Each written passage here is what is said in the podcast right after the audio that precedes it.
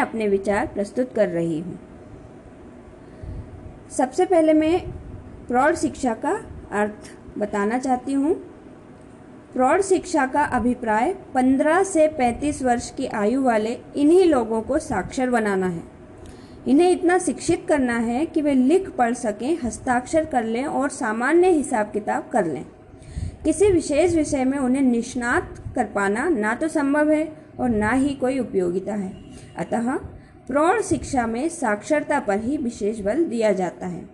प्रौढ़ शिक्षा का उद्देश्य, प्रौढ़ शिक्षा का प्रमुख उद्देश्य 15 से 35 आयु वर्ग के पुरुषों एवं महिलाओं में चेतना एवं जागृति उत्पन्न करना है, जिससे वे शिक्षा के महत्व को समझ सके और उनका शोषण बंद हो जाए। अशिक्षितों का शोषण अभी भी ग्रामीण, सूदखोर एवं महाजन कर रहे हैं।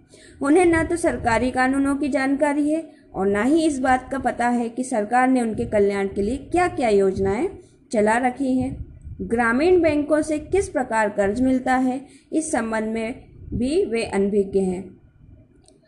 प्रौढ़ शिक्षा के लाभार्थियों को केवल अक्षर ज्ञान करा देना ही पर्याप्त नहीं है, अपितु उन्हें जन कल्याणकारी कार्यक्रमों यथा परिवार नियोजन, वृक्षारोपण, पर्यावरण प्रदूषण, स्वास्थ्य एवं सफ़ाई, कृषि के उन्नत बीजों, उर्वरकों, सरकारी समितियों, ग्रामीण बैंकों आदि के बारे में भी संपूर्ण जानकारी दी जाती है, जिससे वे व्यावहारिक एवं व्यावसायिक लाभ भी उठा सकें।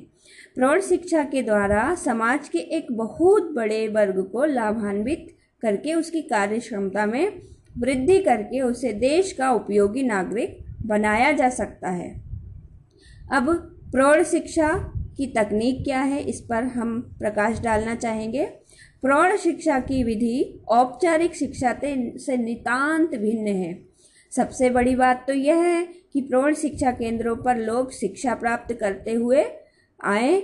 यह तभी संभव है जब उन्हें वहाँ उपयोगी बातें बताई जाएँ, जो उनके दैनिक जीवन स्तर को सुधार सकें, उनकी आमदनी बढ़ा सकें।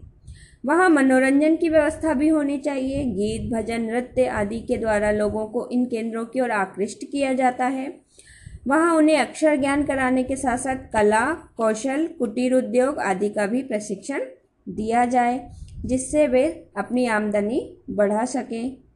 मैं इन्हीं विचारों के साथ प्रौढ़ शिक्षा पर मेरे इस वक्तव्य को विराम देना चाहती हूँ।